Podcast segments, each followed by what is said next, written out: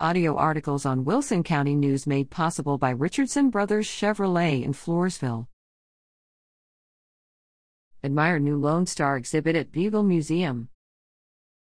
Admire an exhibition of works of a Lone Star State at the Beeville Art Museum by artist Kelly Best Bourgeois.